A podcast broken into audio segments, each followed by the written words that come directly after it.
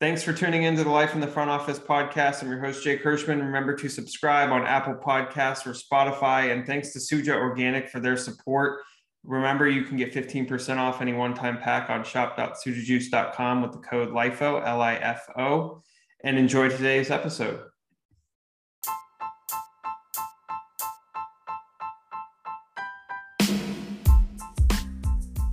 Welcome to today's episode on the Life in the Front Office podcast presented by Suja Organic. Excited to be here with co host Andy Dolich and our guest today, and David Raymond, also known as the Phillie Phanatic. Uh, David, welcome. Excited to talk to you about everything mascots because this has been a long time coming, first of all. Second of all, Andy loves logos, mascots, and I just, I'm going to sit back and, and probably not talk a whole lot, and I'll let you two go at it. Well, it's awesome to be here. I, you know, uh, I had no idea we were doing a podcast. Whenever Andy says, "Hey, Dave, can you can you connect with me?" I'm I'm there. So uh, um, I've he and I have developed a great relationship. We have so much positive uh, connections and connective tissue in this business. But you know, Andy's one of those guys that has always uh, reached out a helping hand and um, and really kind of lives and breathes what we've all learned about if we have a blessed to be able to work in sports is that folks are like Andy are there to help you and and and to be a, a good mentor and a good friend. So um, when he well, thank you for that. You clearly got the check that I sent along with the three by five card that I wrote. So now you can move along and let's talk about you. The heck with me and Jake. Um, uh, we always ask guests to tell us a little bit about their life and and what they've done along the way and what they're doing today. Well, I um, appreciate the opportunity. I, yeah, I, I grew up um, in a family where sports and competition was uh, it weren't it wasn't play, it wasn't games, it was oxygen. Um, so my dad, Tubby Raymond, is head football coach at the University of Delaware. He's in the College Football Hall of Fame, and I just grew up wanting to be him. And uh, when he recognized that I was uh, serious about wanting to be a coach, and he secretly understood that um, I was a kid who just wanted wanted to be liked, and he thought, well, this is not a really good of a of a track for my son to follow. So while he said he would help me, he said, "Hey, look, uh, I know the owners of the of the Philadelphia Phillies, and we were big Phillies fans, of course. And my dad was also a big baseball fan and played baseball at Michigan. And he said, I'll, I'll get you a, a, summer job while you're still going to Delaware. And uh, like a lot of us in this business, that how all started. And it was um, going to be a two year internship until uh, Frank Sullivan, the director of promotions, called me a couple of years later before the start of the 78 season and said, Hey, we need you to go to New York and get fitted for the costume. And I went because I wasn't even expected to, to uh, get called back because it was supposed to be a two year internship. And that was uh, the start of being with the Phillies for 17 years. And um, being the original best friend of the fanatic, or as my wife likes to say, the old guy. Um, and from there, I, I jumped into, um, had a little bit of an entrepreneurial sp- uh, spirit. Uh, my brother, who was in business, helped me write a business plan, and I, I wanted to go out and help folks create their own fanatic. Um, and that business is still uh, alive and thriving today. I built that business really on the backs of minor league baseball specifically, but minor league sports. And uh, I'm very fond of that environment and, and love meeting young people who are just getting started today. Um, and then I'm also, you know, eh, this this story that I have that earned that drives some earned media that uh, producers like to tell a funny, silly, wacky, furry story um, which they have done. But it, there's really something bigger for that. And what I'm doing now is talking to not only leadership in corporations, but to audiences that are looking for ways to improve themselves both at work and at home. Uh, through leveraging how valuable fun can be, um, and that truly is what I've loved doing. Is is is do a lot of keynote speaking around the country, and, and even over in Europe a little bit, um, and it's it's really what I'm hoping to do in my retirement. You know, decide where I'm speaking and and and say to my wife Sandy, "Hey, do you want to go to fill in the blank?"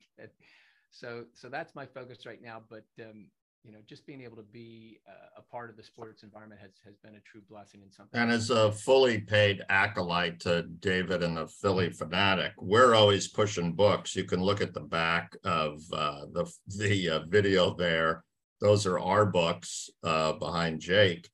But uh, tell us just to, oh, before we talk about the power of fun, um, you sort of glossed over a gentleman named Tubby Raymond. First of all, how many people are named Tubby that aren't Tubby? Secondly, uh, Football Hall of Fame enshrinee. Um, and Jake, uh, you of course know the nickname of the University of Delaware football team, right? Andy, you're the you're the king of nicknames. Uh-oh. Uh, so uh, hold that thought for a second. And uh, my brother, my older brother, went to Hofstra, which is on Long Island, CW Post, pretty good football teams. But anytime they played Delaware, not good, not good at all, uh, at least for CW Post and Hofstra. So uh, the Raymond name is famous. I mean, really famous in football. So give us a give us a view on Tubby and and what he uh, created and what he was. Well, for Jake and everybody out there that might not be great uh, University of Delaware football fans, we are we are the Fighting Blue Hens um, which uh, if you've ever seen a, a, real fighting blue hen, you you understand the value of that. But most people like Howie Long because Howie Long never was able to beat us when he was playing against us at Villanova when he was in college. He calls the the fighting the fighting blue chickens. So um, you know he gets to. Yeah, sorry, Howie. Too bad. But um, well, you know, it, it's funny. So, so the um, both my daughters now have graduated from the University of Delaware, and um, my dad's you know, our last name is on the field. It was dedicated uh, as Raymond Field. And when my dad uh, got that honor, he wanted to know if he'd be able to sell it when it became valuable. uh, and I told my daughters, they go, they thought, oh, that's really cool. I said, well, you know, people are probably going to ask you why your name is on that field. So make sure that you you're able to tell them that story. But um, it just was, um, you know, the thing that I was most proud of, and and and Dad uh, passed away. It'll be four years uh, this December, which is amazing. And um, just all of his football players before then, and and specific, and, and obviously at his memorial service, and and virtually every week somebody calls me and said, "Do you know what your dad did to me? Do you know what your dad said to me? Do you know what your dad did for me?" And it's always some great story on the on either the side of where he he really pissed me off. You know, I wasn't fond of him when I was playing for him, but man, oh man, do I really value what he taught me, or on the other hand, it's saying how much uh, they thought he was a god in their lives and and it changed their lives. And I I think I'm most proud of the fact that he really talked about his players with great appreciation with what they did after they left uh, Delaware, got off the football field, and uh, and then uh, uh, when when Sports Illustrated uh, or ESPN was celebrating 150th anniversary of college football, they named the top 150 football coaches that were most influential uh, and the better, the best football coaches in the history of college football. And dad was number 25, which you, you would think I'd be excited about that. But then I started to look at 24 and 25. what? so I was getting on a plane after I read that, getting upset that, well, wait a minute, he should be a front of those coaches. Bear Bryant. Who's Bear Bryant? I mean, come on. I got Tubby Raymond in that. Well, you know, it's little man's disease, Andy. I yeah, yeah. So um let's let's segue from Tubby to a mascot that was a little bit tubby. How does one become one of the most iconic mascots in all of sport? Well, and I think you'll appreciate it. Some some brilliance, some fearless brilliance behind uh, the belief that something that looked well. If you were going to go, if you never knew of the fanatic or never heard of it, and you were a Philadelphia sports fan, and that somebody showed you a drawing and said, "This is going to be the Phillies' new mascot," people would you know run in terror and say look we got to lock that person up. There that's just not a good idea. But bill giles and frank sullivan and and, he, and the carpenter family just allowing it. I mean dave montgomery yeah all those. And david david was uh, was just was in charge of the, the ticket office when i first started as an intern. And th- these people um, i mean honestly were, were were fearless and brilliant. And they didn't care about failures. It, they they figured out a way that, that to make their failures uh, more famous or more important than the things that were successes. So I was a young kid learning under that, you know, brilliance. And looking back, uh, when I got out of the Phillies, where you know this is the way the Phillies do it. This is how leadership handles uh, uh, team building in, with the Phillies. And I just assumed everybody was like that. And it was a shock to get out of there and see how little. The two the two examples that I used when I got to the A's was Disney and the Phillies, because I was lucky enough to be in Philadelphia. You need to have a thick skin, even if you're a fanatic in Philly in sports, right? Yes, you do. Uh, I so and Andy, it was, and that, that's what I, you know, I certainly enjoy your focus because you have been uh, many places where you know where I you know cut my teeth and and we tell all these great stories. But uh, the thing that I you know so so the fanatic was a bad idea on paper, but I was a kid that wanted to keep this internship, and I and my dad had said to me quite prophetically, look, get this job in the summer, you know, give up your your lifeguard job, which was difficult for me being in college. That was a fun summer job. And he said, uh, You'll never know who you meet or what might happen. And Great way to attract young women. Uh, lifeguard, Phillie Phanatic. Yeah. Yeah. Okay. yeah, yeah. It's not, yeah. The, well, in the, as it turned out, it better to be the fanatic in that regard. But I, I wasn't, I wasn't bright enough to see the, you know, the difference. Um, but I, so it, it started uh, thinking in most levels of the Phillies. This will probably, you know, be a two week promotion that will be famous, forever famous for what we tried to do. Um, and um, it just took off almost as quickly as Gritty did, but with no social media. Uh, and uh, people really took to it because the Phillies were bright enough to, to kind of sneak it out there and say there was no pre promotion. There was no big uh, idea, no big birthday party. It was it was just go out there and and as Bill said to me when I realized that there was no plan, they just the costume fit me because I went to New York and got fitted for it. And he said, go out and have fun. You know, you can't, as long as it's G-rated fun, David. that, that was his, that was his only um, qualification was have fun uh, and make it G-rated fun. And, and we're going to, we'll work together to support whatever it is that you want to do. And they just let me go. Um, and um, I apparently had uh, some skill sets that helped me do that well. And when Bill was asked many years later why, why he decided I would be the guy that would get in, inside. And said, "Well, David was kind of a smartass in our meetings," and I'm like, "Wait a minute, I."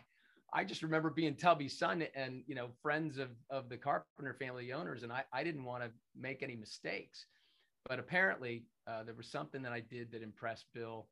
Uh, I just think I was the one dumb enough to say yes, and the lowest man on the totem pole. Uh, and it and I think because of that, it just it gave the opportunity for the fanatic to sneak up and surprise them. And then i was particularly good in costume and at the time i had no idea why.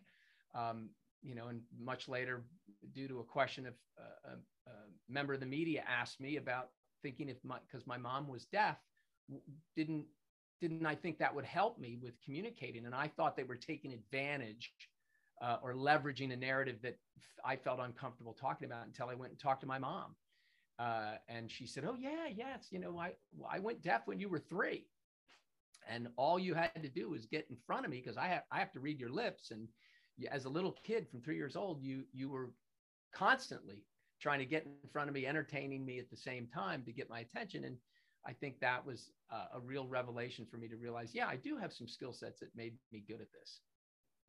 David, one one interesting thought that comes to mind is there's you know so many mascots now right? And one would argue that some of the mascots are just as big as the brand the logo a player on the field. Like when we talk about youth and and entertaining the youth and family fun like the mascot is although you don't know who's underneath right the, the costume but the mascot is you know sometimes the the the fun of what's going on at that event at that game and you know part of the promotion as a whole. So when you think about getting into being a mascot nowadays like how do you do that? What like what advice do you have for those who who sit there and go i want to have fun. I want to be a mascot well i think i th- that's the one thing i love doing is because you'll see you know young kids in today's world there's kids going to high school looking to be the mascot instead of being uh, the the young person who didn't have anything else to do and and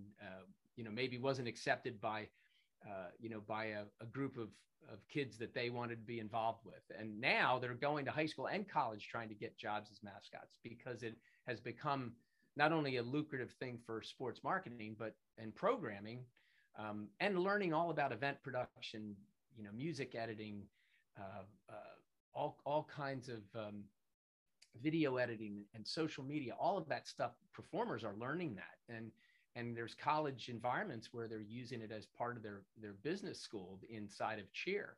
So i'm excited when young people are are interested in this for sure. But if you look at it from a marketing perspective jake this is what the phillies did.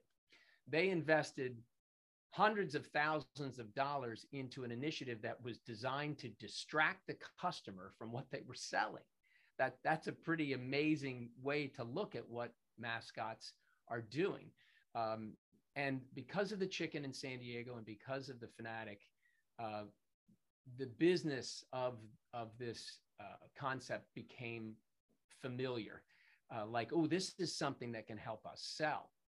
So what I try to get the young people to know is how how important their job is, because in many cases, the, performer is kind of less valued in the beginning of the process, especially in the minor leagues. And I, I'll say, look, you're doing great work. You there is no other initiative that a team can have where you can go entertain people and at the same time drive uh, important messaging that will help you know the customer invest more or buy more that's what you're doing plus you know you're going and distracting people with fun and making them feel better uh, so i try to get the kids to understand the young performers to understand that they need to learn the business and see how valuable they can be if they're good at this and then if they don't get a full-time job as a performer later on because it's like going to the major leagues. It's hard to get those jobs. There's not many of them. You're learning great skill sets that can help you be a better marketer, promoter, event producer. Um, so that I'm never worried about getting them excited about performing, even though I know the chances of them getting a full time opportunity in the business are small. I'm confident they're learning great skills that are going to make them better in our business. Um, so I, I, I think to get started, they just have to be able to dance and move uh, comfortably and be comfortable uh, moving and and and do and being silly in front of people and and then they have to be physically prepared for the toughest physicality i think in sports uh, you show i don't care who it is that's whining and complaining about how tough their sport is physically nothing can be compared to throwing on you know a winter coat put a bag over your head and run outside when it's 100 degrees uh, and high humidity. I mean so physically prepared and then and really have the ability to move non-verbally movement dance or non-verbal communication is so such a difficult skill to master. And those are the things they have to do well and there's another part um, that we have in today's society which is institutional knowledge right many young people today their institutional knowledge goes back a week and a half maybe and when you started with the fanatic, um, you know, I'm I'm just thinking back. There's 122 teams in the Big Four sports. Add in, you know, 30 plus in MLS now. Uh, there was you. There was uh, Teddy in uh, San Diego, the chicken. What else was out there? I mean, that was really active on the field. I mean, you guys really were pioneers. Well, and I appreciate that. There was there was nothing uh, other than uh, the what was the underpinnings of all of the success of this of this genre was Al Schacht and um, Max Patkin. Uh, they were the ones that were ex- doing exactly what the fanatic does today, what, but with no costume. So, so more like vaudevillian clown uh, concepts. Uh, Jake, you were- know those two gentlemen? No, but sounds like they're the next guests on the podcast. Uh, well, they're long, long, long gone. Um, but they were baseball clowns to a certain extent, having the power of fun in the 30s, 40s, 50s, yeah. right, David? Yeah. And yeah, and, Al Schacht, he used to do some amazing physical things. He he could he would hang upside down, like you know those the the old uh, flip chairs that you see to help your back, and he would hang upside down and hit fungos. Like they'd pitch him and he he hit with a fungo bat. He would be in a jeep he'd throw up and hit a fungo ball, and then he would drive the jeep out to center field and catch the ball. He just hit a fungo. I mean, he and and Max was kind of his protege during that, and um, so they did all of this spontaneous and then designed entertainment while the game was playing, which was virtually unheard of. And it wasn't. In, there was a big gap in time from when they, although Max was still performing in the minor leagues when I started, but there's a big gap in time between then and when you know, the, the chicken, uh, you know, came out of his egg in San Diego. Uh, and it was, um, and I think what, what happened was there, you have these groundbreaking minds, you know, like, like Bill Giles and, uh, and Bill and Bill Veeck. Let's not Bill. forget the great Bill Veeck. And and it was and he just the difference was I think with with Bill, um, you know, he was the crazy wacky promoter that was trying to do whatever they could to have somebody buy a ticket.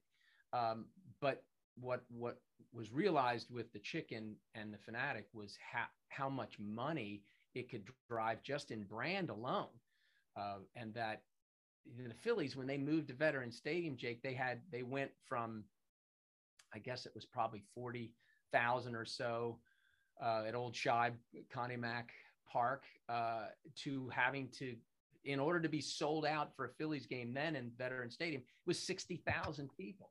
I mean, you know, we would have 25, 30,000 people come to the vet, which would make Citizens Bank Park look like it's almost full and it would look empty.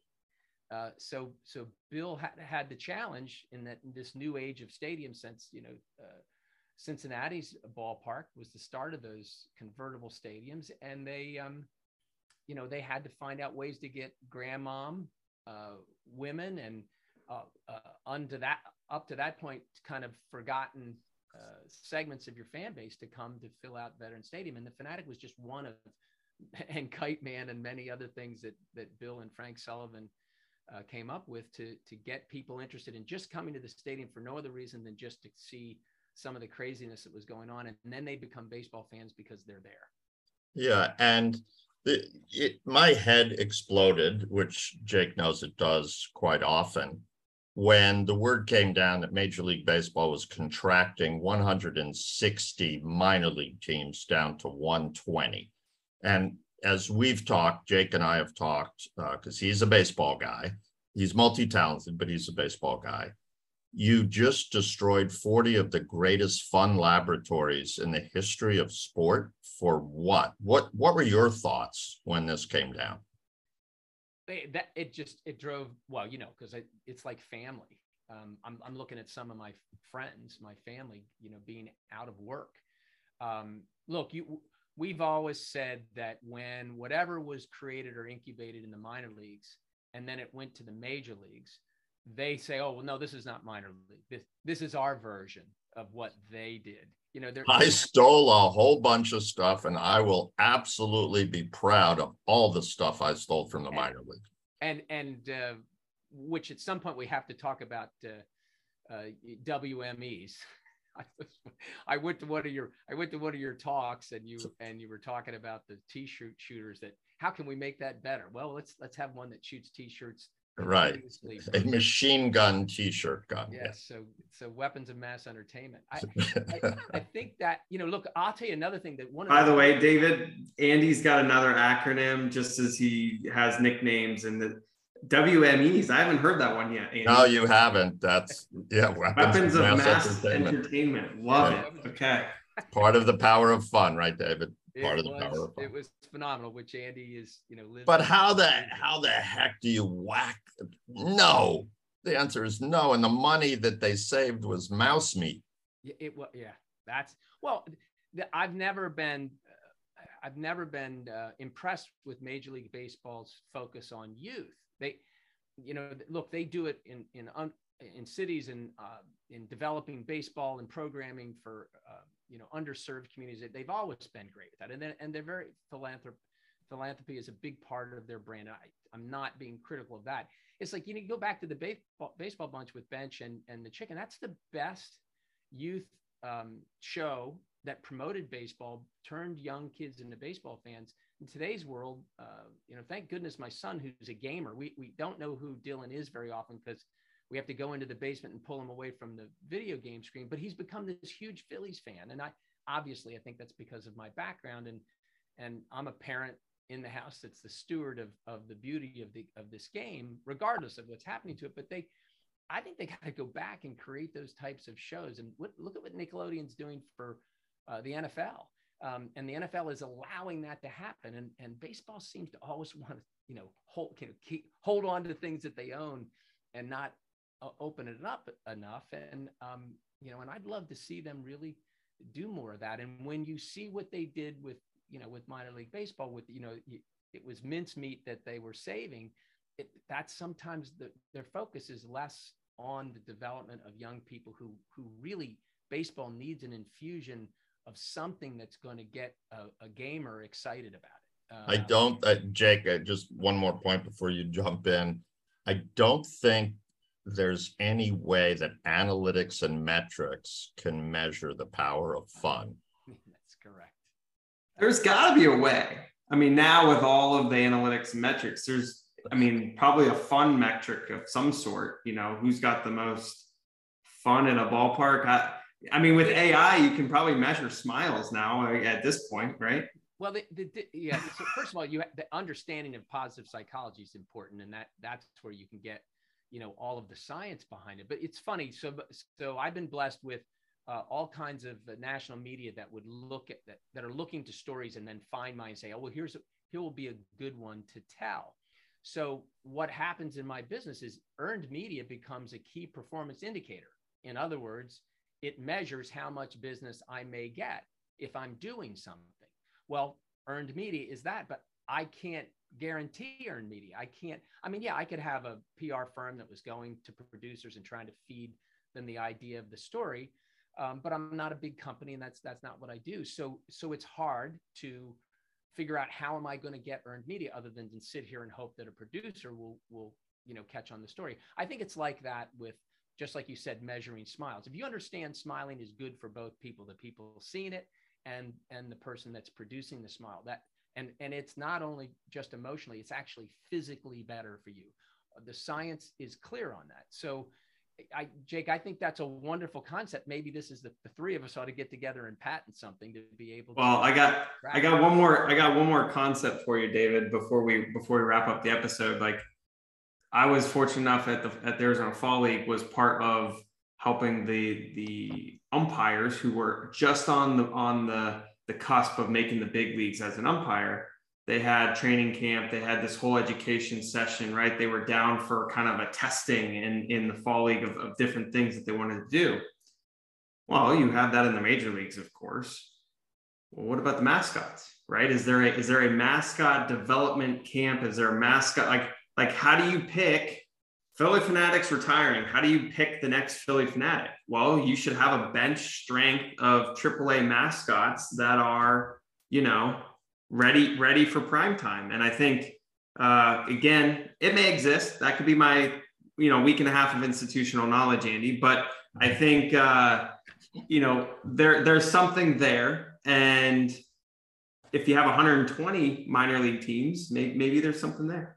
Yeah, I think that's great. We and I've been training, you know, Dave Raymond's mascot boot camp, and we also have asynchronous online training now because of COVID.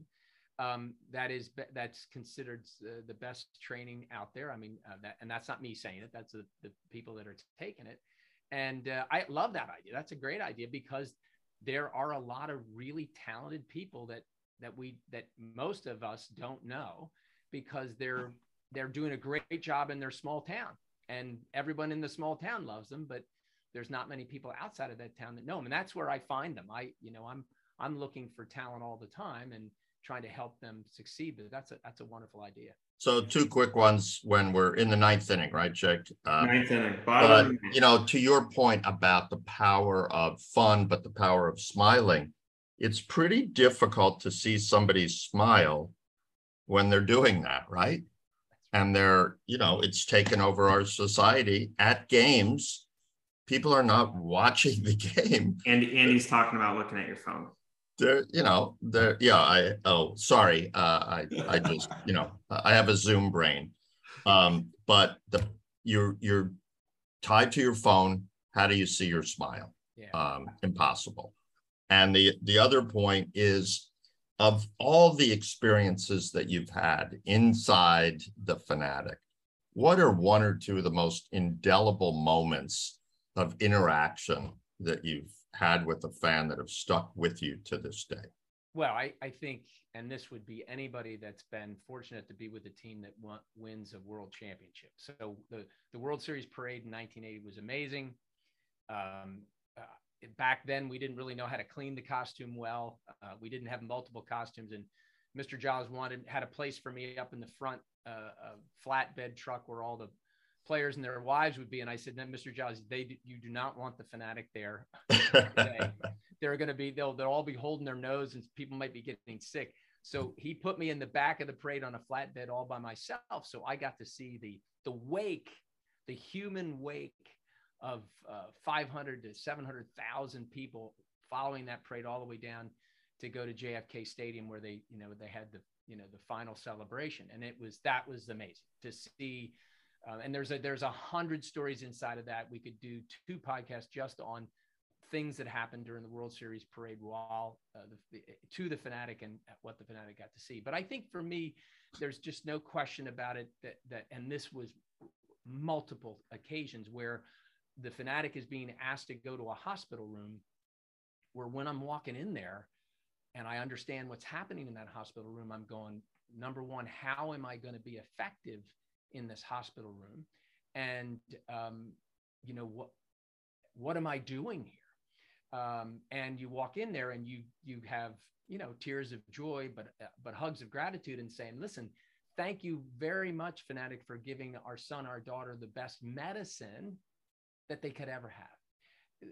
And that and so just repeat that concept anywhere and everywhere. Uh, you know i did i did attend many at the request of the family many funerals. Um, i had ethel mm. kennedy tell me she needed wow. me to come to her home and entertain the kennedys during a private function. And i asked her why do you want me there? I said well you we get together and play sports before dinner. And by the time dinner comes around somebody's mad at somebody and you're coming to referee yeah, come to Hickory Hill and hang with the Kennedys. That's what everybody does, right? And you know, the Phanatic was in Camelot, keeping the Kennedys away from each other's throats. I, you know, it's it. You can't, including the Supreme Court justices' private chambers, on and on and on. And that is the basis of this understanding of the power of fun: is that there is no place that an injection of, uh, but engineered and designed fun to fit where you were going, um, for it not to be incredibly successful um, and and changing lives and and making people feel better when they have no possible imagination how they could feel better when they're and you you know you design in your mind what that moment might be but the Phanatic would walk in and people like oh it's a Phanatic you know in the middle of a funeral. It, it's so that that is the whole basis of the power of fun andy. I i really do hope you enjoy the book because it's it's like telling your story um, along with mine. And and that is the biggest you know it's not silly wacky furry fun all the time.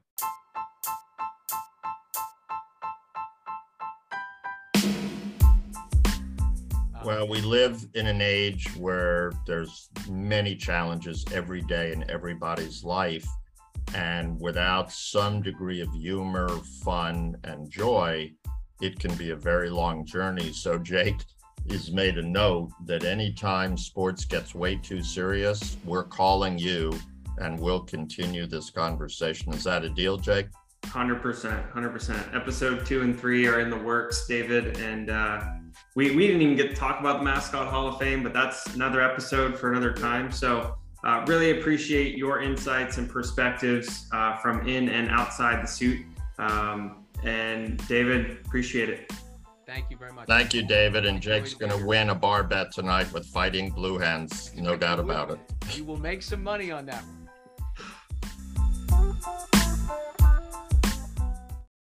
Thanks for listening to the Life in the Front Office podcast presented by Suja Organic. Remember, you can get 15% off any one time pack on shop.sujajuice.com with the code LIFO, L I F O. And remember, if you like this episode or you like the Life in the Front Office podcast, please leave a review on Apple Podcasts and Spotify. Really appreciate you tuning in and stay tuned for the next one.